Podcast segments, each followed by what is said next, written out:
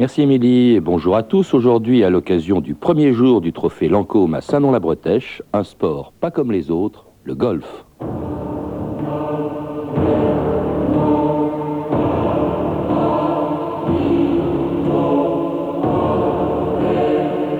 Le golf rend fou, mais il n'y a que le golf pour soigner ça. Denis Lalanne.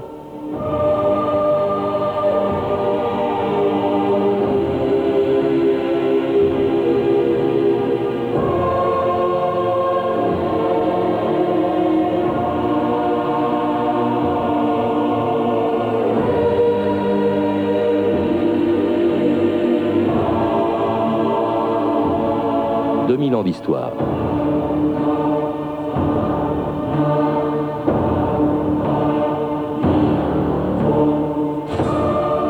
On dit qu'il y a très longtemps, des gardiens de moutons désœuvrés ont inventé le golf en utilisant leurs bâtons pour envoyer des pierres dans des terriers de lapins. C'est une légende bien sûr, mais elle en vaut bien d'autres pour expliquer les origines de ce jeu étrange qui depuis des siècles fait courir les golfeurs derrière une petite balle de 46 grammes pour la mettre dans un trou de 10 cm de large. Les règles, on le voit, sont élémentaires et pourtant elles rendent fous les quelques millions de passionnés qui, sur tous les parcours du monde, sont prêts à perdre beaucoup de temps et même parfois leur sang-froid pour réussir le swing idéal. Oh. Merde En tout cas, vous parlez comme un golfeur. Allez-y, monsieur le crack. Montrez-moi ce que vous savez faire. Très impressionnant. Pourriez-vous me mettre en mots ce que vous venez de réaliser? Soit, je considère le swing comme un poème. C'est le grip qui tient lieu de phase d'ouverture à ce poème. Doucement, lentement, l'extrémité du club est portée vers l'arrière, non par les mains, mais par le corps qui se détourne de l'objectif en rejetant le poids sur la droite sans pour autant modifier l'équilibre. Alors le poids du corps revient vers la gauche, aspiré par les puissances qui veillent sous la terre. C'est un swing qui vit, une sculpture vivante, et là, en bas, au contact des forces telluriques, on frappe la balle d'un coup précis, avec caractère, toujours bien dans l'axe. Comme Niklos, son C inversé. C'est aussi la puissance et les muscles de la silhouette d'Arnold Palmer. Hubert Chéneau, bonjour. Bonjour. Vous êtes directeur de la Fédération française de golf, très présent donc ces jours-ci à Saint-Nom-la-Bretèche pour le Trophée Lancôme. Alors on vient d'entendre une leçon de golf donnée par Kevin Costner dans le film Teen Cup. C'est pas mal cette définition du golf, hein, un poème. Oh, il y en a, il y a autant de définitions de golf que de golfeur. Ce qui est certain, c'est que le golf, c'est une passion et pour certains même une drogue, ça, ça occupe toute une vie. Et puis, non seulement dans, dans la réalité, mais dans le temps qu'on y passe. Quelquefois un peu plus. Un sport ou un jeu? Ben, ça dépend aussi de la façon de le pratiquer. Alors nous sommes ici dans une émission euh, d'histoire, Hubert Chéneau, et j'aimerais qu'avec vous d'abord, euh, avant de parler un petit peu du golf aujourd'hui, on, on rappelle les origines de ce sport. C'est pas si simple que ça, et je crois que c'est assez surprenant parce que j'ai toujours cru que ça venait d'Angleterre ou d'Écosse. Pas du tout, ça vient des Pays-Bas. Oui, je crois que enfin, là-dessus, c'est quand même sujet à discussion. Ça fait partie des, des grandes discussions euh, entre les différentes nations qui revendiquent cette paternité. Mais enfin, il faut bien regarder tout de même que les illustrations que l'on connaît en Hollande remontent à- aux années 1500 à peu près. Alors que l'apparition du golf dans des dessins ou des peintures euh, en Écosse, c'est plutôt au début du 18e. Vous, vous évoquiez les illustrations, là j'ai sous les yeux un très beau livre sur le golf, édité par les édi- éditions éphémères, et on voit effectivement une gravure de Rembrandt montrant un golfeur, je dis bien un golfeur avec un K. Oui, c'était comme ça. En fait, golf, je crois, ça vient d'un mot, je ne connais pas bien l'allemand, mais c'est un mot qui voulait dire bâton. On rejoint d'ailleurs votre définition d'entrée. On poussait quelque chose avec un bâton, plutôt une balle d'ailleurs qu'un caillou, dans des matériaux divers. Et c'est comme ça que, alors golf avec un C ou avec un K, qui est devenu golf, euh, on ne sait pas très bien, mais c'est vraisemblablement l'origine. Et euh, en plus, un deuxième élément, c'est que toutes les images que l'on voit en Hollande se passaient plutôt sur des lacs gelés, donc dans une période hivernale. Alors on pense que c'est parce que euh, les balles qui justement n'étaient pas des cailloux, mais plutôt des, balles en, en cuir remplies de plumes étaient chères, et que dans les herbes que l'on ne savait pas tondre à l'époque, on les perdait beaucoup. Donc ils préféraient jouer là. Enfin, ça fait partie des nombreuses définitions possibles. Oui, il y a d'autres jeux qui ressemblaient au golf, comme la soule, le pole moll, etc. Euh, des, des joueurs célèbres, Marie, Marie Stuart, dit-on, joue au golf. Alors le golf, justement, arrive en Écosse, dit-on aussi, par des euh, navigateurs hollandais qui étaient coincés par le mauvais temps. Et c'est là, vraiment, qu'est né le golf tel qu'on le pratique aujourd'hui, Hubert. Oui, ils n'étaient pas seulement coincés, parce qu'à l'époque, je crois que les, les- les relations commerciales se faisaient naturellement par les deux pays qui étaient face à face. D'ailleurs, il est significatif de voir que la plupart, enfin tous les premiers golfs euh, en Écosse sont sur la côte est, Mhm. c'est-à-dire juste en face euh, de la Hollande. Donc, euh, de même qu'on a retrouvé dans un certain nombre d'écrits ou de journaux de bord euh, des stocks de balles qui, qui allaient d'un pays à l'autre. Tous les premiers golfs sur la côte Est, dont le premier, le mythique golf de Saint-Andrews, le Royal Ancient Club of Saint Andrews, je crois que c'est comme ça qu'il s'appelle, c'est là qu'est né vraiment le golf. C'est pas vraiment là qu'est né le golf, mais en fait, c'est là que qu'ont été publiées les premières règles de golf. En réalité, dès 1754. 1754 pour la, la codification officielle. Mais en fait, les premières règles de golf, mais elles étaient un petit peu variables encore, remontent à 1744, dix ans avant, dans un golf qui était aussi sur l'embouchure, la même embouchure à côté d'Édimbourg. Mais Saint-Andrews est effectivement, depuis 1754, euh, la mecque du golf à tout point de La vue. Mecque, hein, on- tout, tout golfeur se doit d'aller un jour dans sa vie à Saint-Andrews. Oh, je crois que c'est le rêve de beaucoup, et, et en tout cas, il y a déjà, à voir le monde qui vient, il y en a déjà beaucoup qui l'ont réalisé. Ce que vous faites souvent d'ailleurs, Hubert Chénaud, je crois le savoir. Alors la Mecque, mais aussi le mont Sinaï du golf, car c'est précisément, vous le disiez, à Saint-Andrews euh, qu'apparaissent les dix commandements du golf, euh, des règles, des, des règles. Bon, le principe est simple, vous disais tout à l'heure, mais les règles peuvent paraître compliquées parce qu'on utilise toujours un jargon euh, anglo-saxon, c'est normal, ça vient de là-bas, mais qui paraît incompréhensible. Oui, on utilise quelques mots anglais, c'est vrai, enfin Bah, d'origine. presque que ça d'ailleurs. hein. Non, non, quand même pas. Fairway, rough, Oui, mais green. enfin, euh, enfin, les, Québécois, quand même, n'utilisent que des mots français, mais peut-être pour d'autres raisons. Les greens, chez eux, s'appellent le vert. Après tout, pourquoi pas? Hum. On pourrait aussi utiliser ce genre de mots.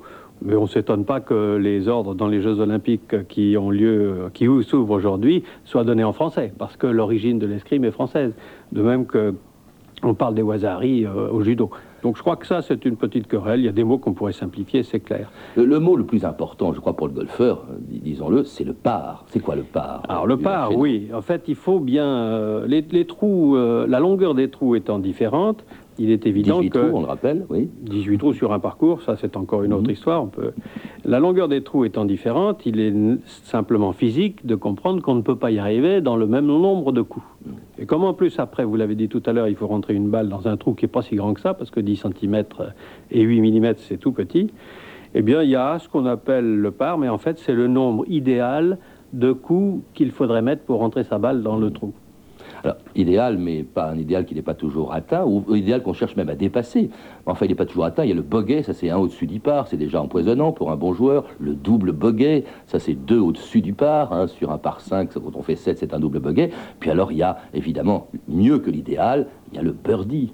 Mais il est, évident que si tout le monde jouait l'idéal, tout le monde serait au même niveau et tout le monde serait en train de jouer le Lancôme Mhm. en ce moment et ça, ça perdrait un peu de son intérêt. Alors il est clair aussi qu'il y a des, endroits, des gens plus adroits que d'autres, mais il en va de- du golf comme de beaucoup d'autres jeux ou sports, selon le, le sens où on le pratique. Alors, le birdie, petit oiseau, c'est quoi? Le birdie, c'est un coup de mieux que le score idéal.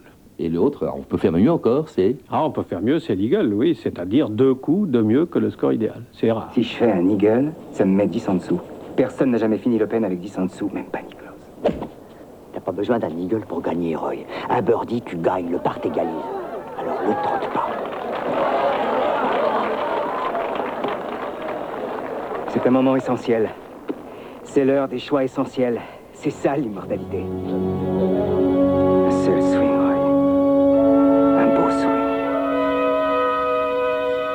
C'est exactement la même, Même position qu'hier pas pu le faire en avant-hier. deux, il est idiot, quoi. C'est aberrant de s'obstiner sur ce coup 4 Non, pas 4, 3, ça fait 3 jours que sa balle tombe à l'eau. Là, ça fera 4. Il frappe avec le bois 3. Incroyable. Envole-toi, ma belle. Tombe pas, tombe J'y suis, pas. elle est bonne. Il a une chance. Il y a un petit vent, Roméo.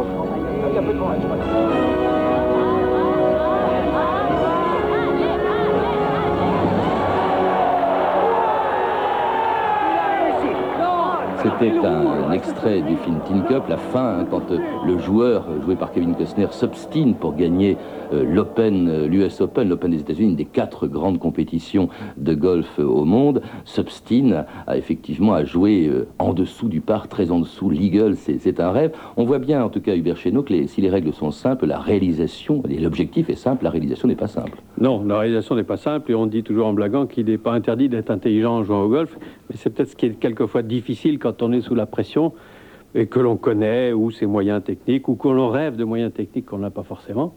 Mhm. Mais c'est le côté prenant du jeu. Et c'est ce qui fait écrire effectivement beaucoup de gens sur le golf. Écoutez la revue de texte de Stéphanie Duncan.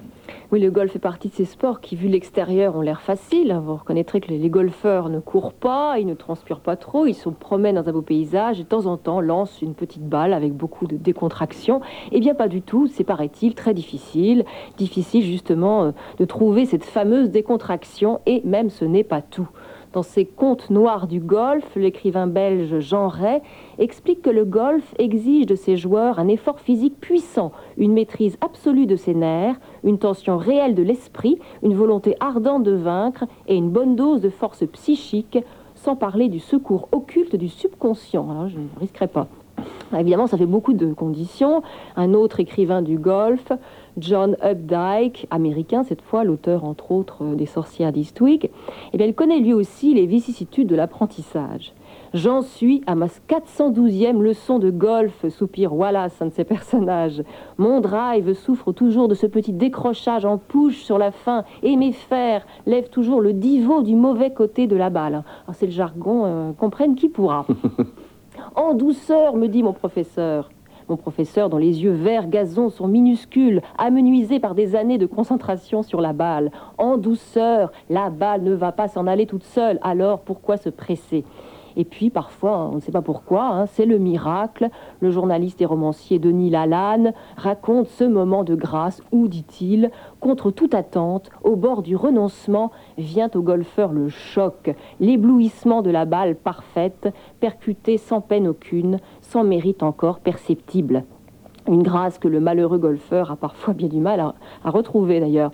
Dans son recueil de nouvelles fantastiques, le cas, Dino Buzzati, l'italien, met en scène un de ces miracles du golf.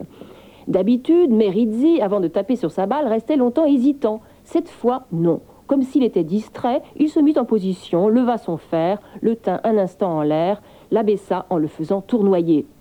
On entendit un tac métallique et sec. Les regards étonnés des joueurs et des caddies suivirent la petite balle dont la trajectoire incurvée s'élevait très haut dans le ciel pour retomber désinvolte en plein milieu du green à 15 cm du trou. Un champion du monde ne serait peut-être pas arrivé à une perfection semblable.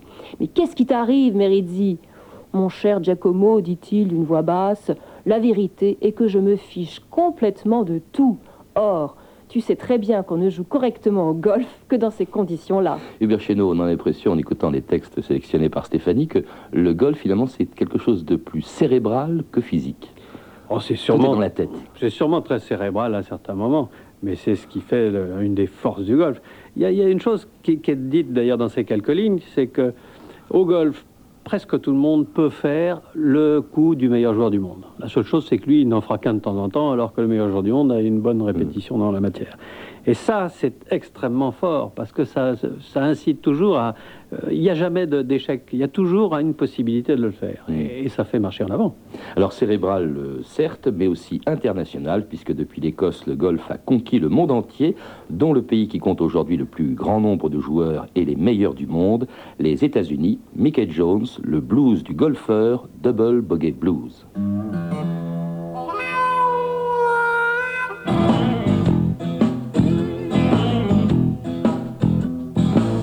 Early Sunday morning, the sun is coming up. I'm on the tee at seven. I'm here to try my luck. They say this game's a tough one, but I'll give it my best shot. Though the bunkers look like beaches and the greens like parking lots. Oh Lord,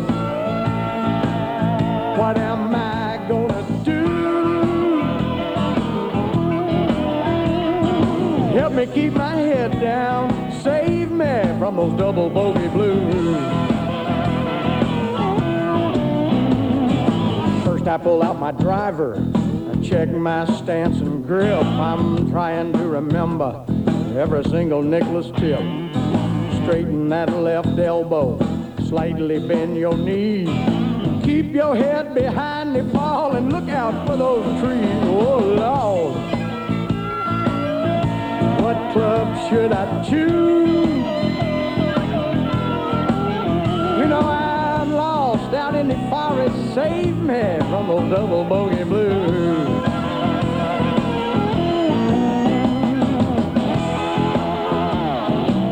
Vous écoutez France Inter, 2000 ans d'histoire, aujourd'hui l'histoire du golf.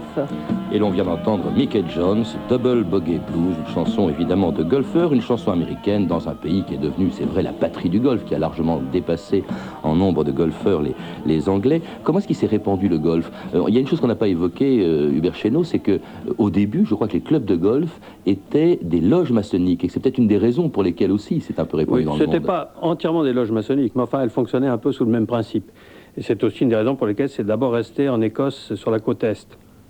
Puis c'est parti sur, sur la côte ouest, mais c'est surtout ça s'est développé. Les deux premiers golfs non, non écossais, c'est Calcutta et Bombay. Ah bon? Alors évidemment, c'est parce que quand même euh, les Britanniques allaient pas mal dans ce secteur-là. Ensuite, et alors peu de gens le savent, tout de suite après, c'est le premier golf, euh, c'est Pau, 1856.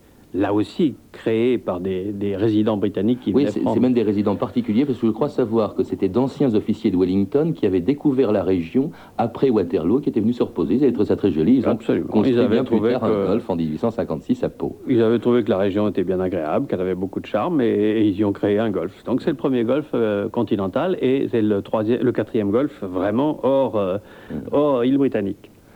Le golf est arrivé aux États-Unis un peu plus tard, puisque le premier club de golf euh, aux États-Unis a été créé à New York en 1888.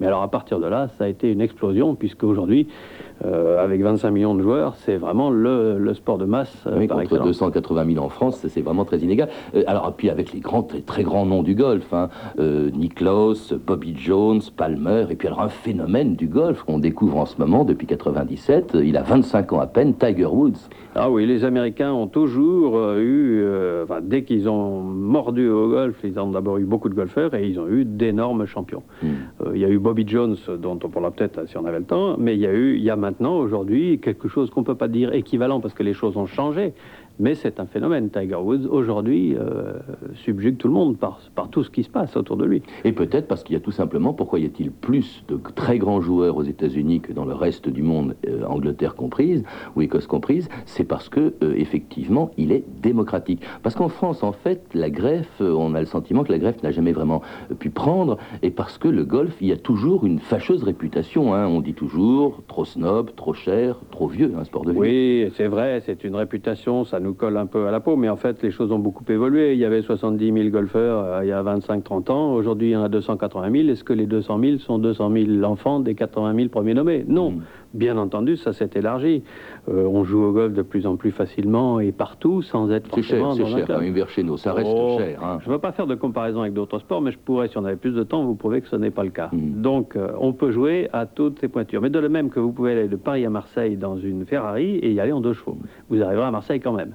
Sport de vieux également, c'est vrai qu'on peut y jouer à tout âge. Ah, on- qu'on peut y jouer à tout âge, oui. Sport de vieux, vous venez de parler de Tiger Woods, euh, à mon avis, c'est justement le- la contre-démonstration. En revanche, on peut y jouer jusqu'à la fin de ses jours. Pourquoi Mais Hubert- Chénaud, j'ai parlé de Tiger Woods, on peut dire aussi que le grand champion, euh, jusqu'à lui, Nicklaus, euh, Jack Nicklaus, a gagné sa première grande compétition en 62 à 21 ans, mais il a gagné la dernière, le Masters, en 86 à 46 ans. Absolument. C'est aussi une des caractéristiques du golf, mais est-ce une tare Euh, Moi, je crois au contraire que ce n'est pas le cas. C'est la longévité possible.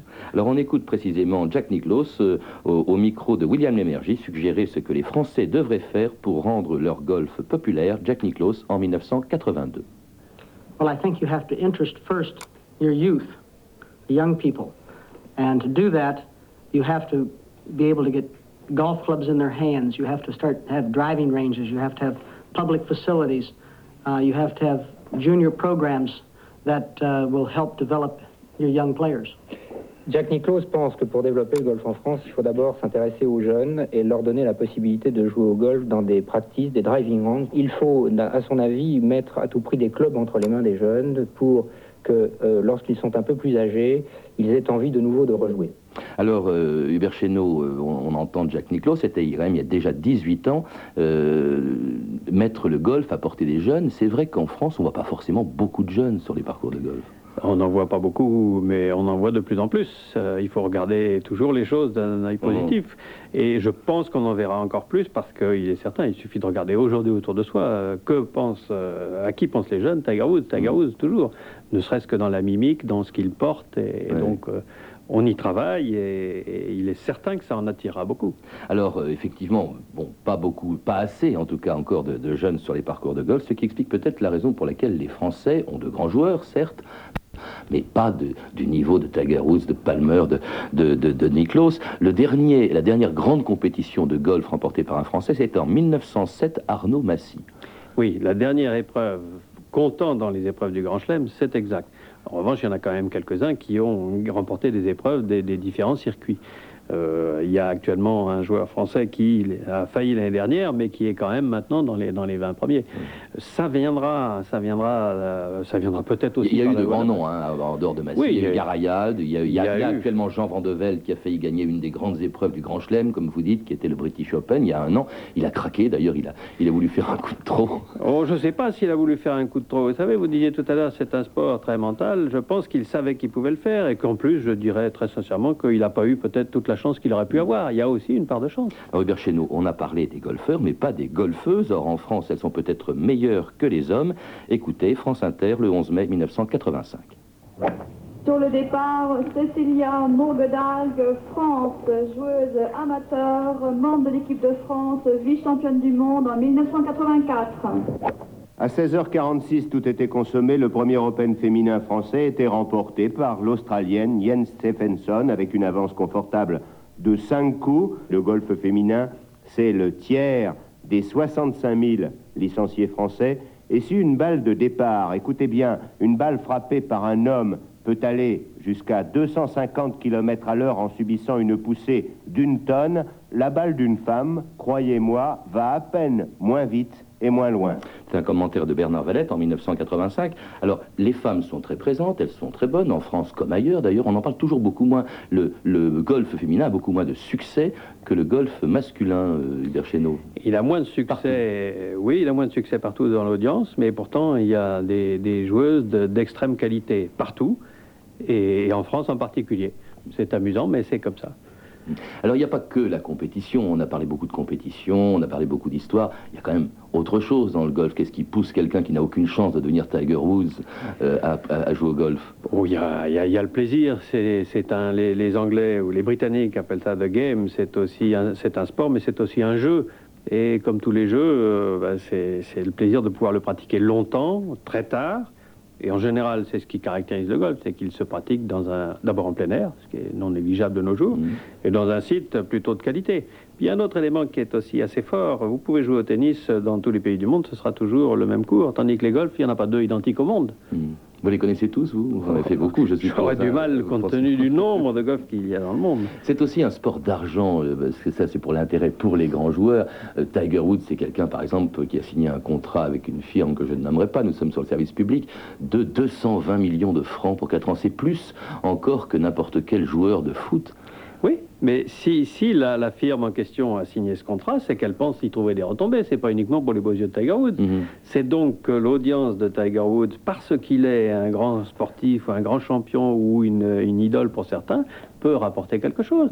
Ça, c'est de l'économie du sport moderne et on ira de toute façon vers ça. Il rapporte et il coûte aussi, parce que je crois qu'il ne peut pas être à Saint-Nom-la-Bretèche, parce que maintenant, Tiger Woods, pour déplacer Tiger Woods, il faut avancer quelques 5 millions de francs avant même qu'il ait enfin, tapé une balle. C'est un peu plus compliqué que ça, mais c'est vrai qu'il coûte si on veut l'avoir euh, à soi dans une démonstration. En tout cas, merci infiniment Hubert Chénaud de nous avoir rappelé donc l'histoire du golf et puis aussi beaucoup de choses sur le golf euh, aujourd'hui.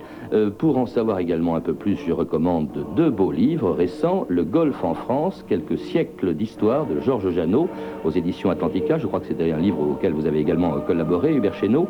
Et puis alors un livre magnifiquement illustré, euh, publié aux éditions FMR, Le golf, un livre que l'on peut trouver notamment dans les quatre jours qui viennent à Saint-Nom-la-Bretèche où se déroule donc le trophée Lancôme jusqu'à dimanche. Euh, je recommande aussi le dossier consacré au golf dans le supplément de Télérama de la semaine de, cette semaine, de la semaine du 13 au 19 septembre.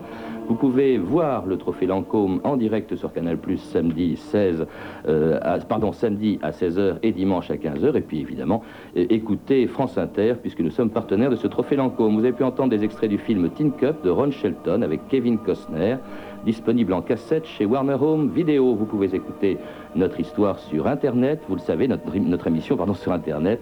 euh, en consultant franceinter.com, rubrique 2000 ans d'histoire, où vous trouverez tous les renseignements que j'ai donnés. Et puis retrouvez également ces renseignements en téléphonant au 08 36 68 10 33, 2 francs 21 la minute. C'était 2000 ans d'histoire, la technique Michel Béziquian et Olivier Riotor, Archivina Christelle Rousseau, documentation Elsa Boublil et Vanina Scalia. Revue de texte Stéphanie Duncan, une réalisation de Anne Kobilac. Une émission de Patrice Gélinet.